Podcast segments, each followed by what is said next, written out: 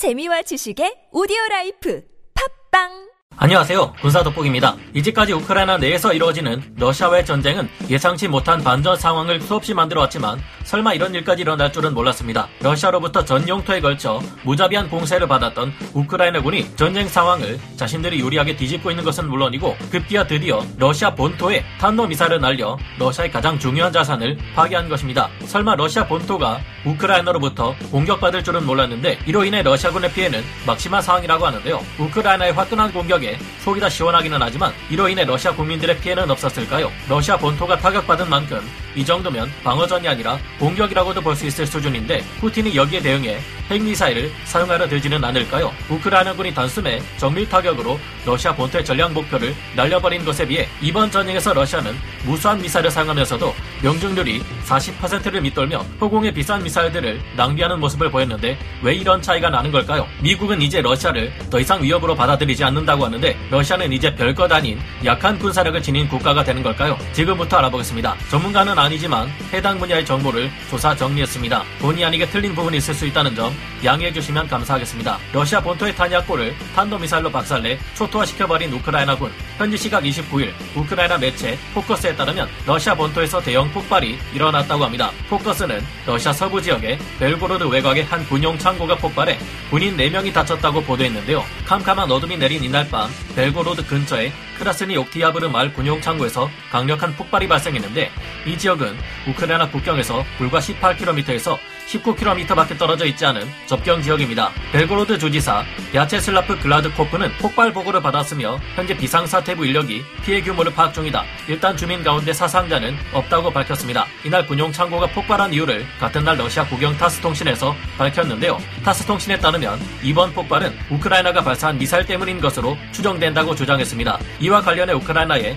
유명 언론인인 유리 부투소프 기자는 우크라이나 국군 제19 방공 여단이 러시아 벨고로드 외곽 크라스니 옥티아브르 마을의 러시아 연방 창고에 토치카 유 전술 탄도미사를 정확히 내리꽂았다고 밝혔습니다. 또한 이 창고는 러시아가 우크라이나군을 공격하는데 필요한 탄약을 공급하는 무기고였다고 설명했는데요. 현장에서 상황을 직접 지켜본 이들이 각종 SNS를 통해 올리는 정보들을 종합해보면 미사일이 떨어진 직후 이곳은 엄청난 유폭을 일으키며 거의 10분 동안 화려하게 밤하늘을 수놓으며 이곳이 탄약고가 맞다는 것을 인증했습니다. 러시아 영토에 대한 우크라이나 공격이 이번이 처음인 것은 아닙니다. 러시아 벨고로드 주지사는 지난 23일에도 우크라이나 군의 공격이 있었다고 발표한 바 있습니다. 비상사태가 발생했다. 우크라이나에서 우리 쪽으로 포탄이 날아와 부상자가 발생했다고 발표했는데요. 당시 이 주지사는 이 지역의 우크라이나군의 포격이 날아 들어와 피해가 발생했다. 다만 마을 비주거 지역에 포탄이 떨어져 인명피해는 없다고 전했습니다. 우크라이나군은 지난달 말에도 러시아 로스토프주 말레로보 비행장을 공습한 바 있는데요. 이를 모두 합하면 우크라이나군은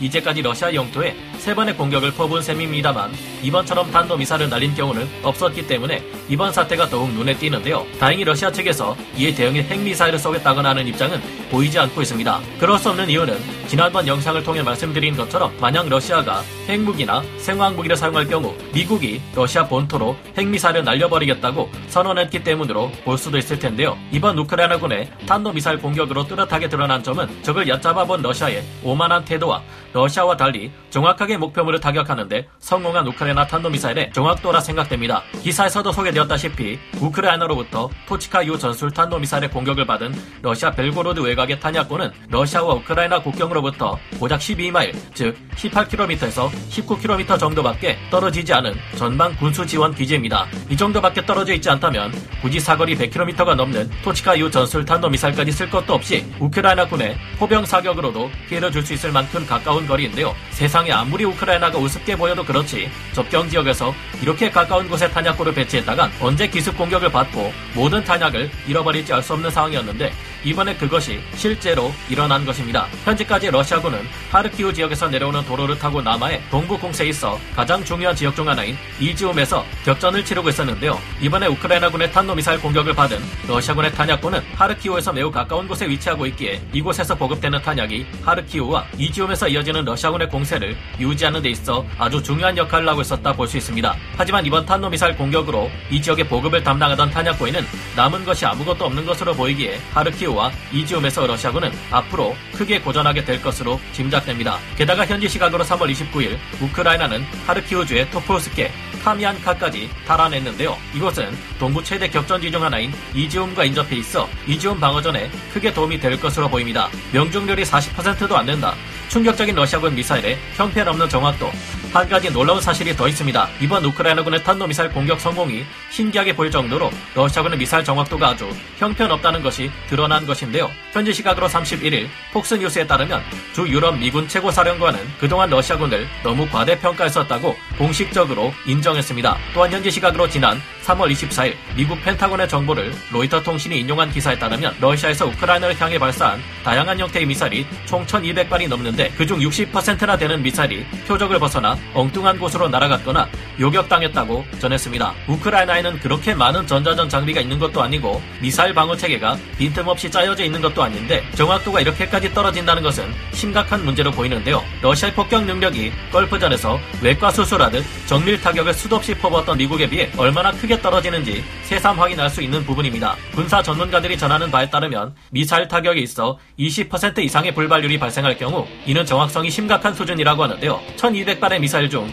40% 정도인 480발 정도만 제대로 맞고 나머지 720발이 허공으로 날아가거나 엉뚱한 곳을 타격해 전력을 낭비시켰다는 말인데 설마 그 대단해 보이던 러시아가 이 정도밖에 안 될 줄은 몰랐네요. 이 때문인지 미 국방부인 펜타곤에서는 러시아가 급격한 위협으로 떠오르고 있기는 하지만 더 이상 장기적이고 체계적으로 미국을 위협할 능력은 없다고 판단한다는 정보를 공개했습니다. 즉 이제 미국이 보기에 자신들의 주적 순위에서 러시아는 중국보다 순위가 한참 밑으로 떨어졌다는 것을 의미하는데요. 특히 3월 26일 보여준 러시아 미사일 타격 능력 수준을 보면 상당히 인상적입니다. 기상 진격에서 속도를 늦춘 러시아군은 순항 미사일과 탄도 미사일 등으로 Bill. 우크라이나 전역의 주요 군사 시설들을 집중적으로 타격하는 작전을 펴고 있는 것으로 확인되고 있는데요. 우크라이나군 총참모부는 현지 시각으로 지난 3월 28일 러시아군이 우크라이나를 향해 하루 동안에만 무려 70발의 순항 미사일을 발사했다고 밝혔습니다. 이는 개전 이후 러시아가 벌인 최대 규모의 대화력전이었으며 이날 미국의 바이든 대통령이 방문한 폴란드 국경에서 불과 70km 떨어진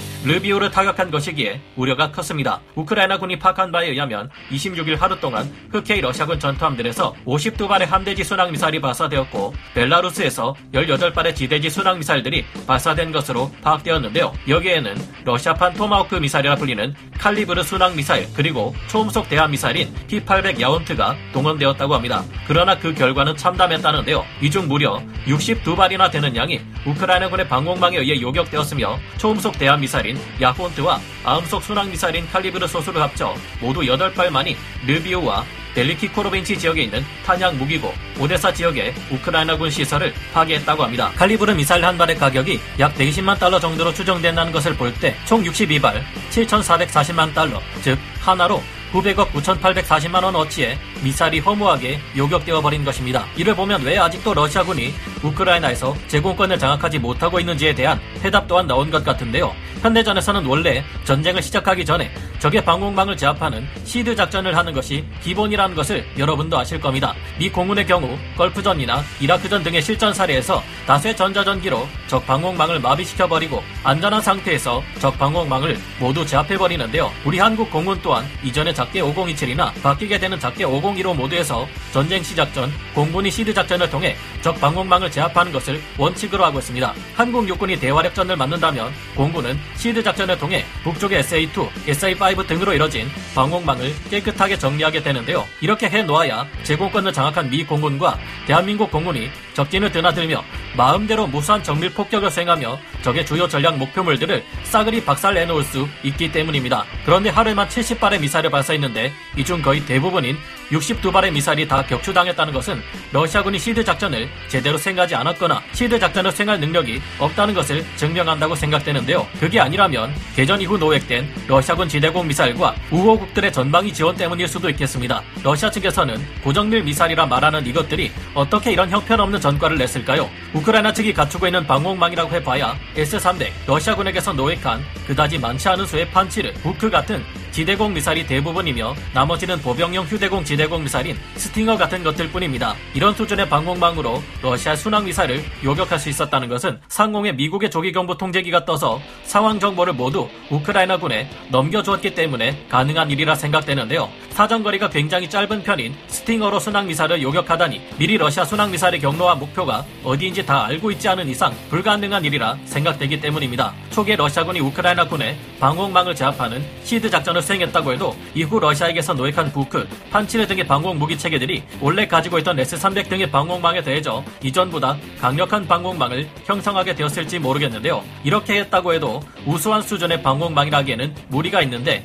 역시나 미군의 조기 경보기 등이 우크라이나군에게 결정적인 정보를 전해주고 있다고 봐야 하지 않을까 생각됩니다. 앞서 말씀드린 상황과 비교해보면 참 절묘한데요. 우크라이나군은 토치카 유 전술탄도 미사를 발사해 단번에 러시아군의 탄약고를 박살내 탄약을 모두 태워버렸고 러시아군은 하루에만 70발의 미사를 발사하고도 목표로 했던 우크라이나 리비우의 요류 저장고를 제대로 타격하지 못했습니다. 70발의 미사일 중 요류 저장고에 제대로 맞은 순항 미사일은 단 한 발뿐이었다고 하는데요. 그나마도 우크라이나 측이 재빠른 화재 진압을 통해 사태를 진정시킬 수 있었다고 합니다. 지상군이 주춤하는 사이 우크라이나 전역에 러시아 해군의 순항 미사일까지 퍼부어지고 있지만 이런 시기라면 이제 오래가지 않아 러시아군의 미사일 전력은 바닥이 날 텐데요. 베르잔스크에 정박 중인 사라토프함이 우크라이나군의 토치카 U 전술탄도 미사일에 파괴되면서 이제 러시아 해군은 향후 우크라이나 해안에서 근접 작전을 수행하는 데 있어서도 꽤나 타격을 입은 것으로 보입니다. 이에 비해 우크라이나는 아직 토치카 U 전술탄도 미사일이 남아 돌 정도로 많이 있죠. 전쟁에서 필수적인 SEAD 작전 능력을 여태까지 갖추지 않고 있었다는 점, 우크라이나 군을 얼마나 우습게 봤으면 국경에서 불과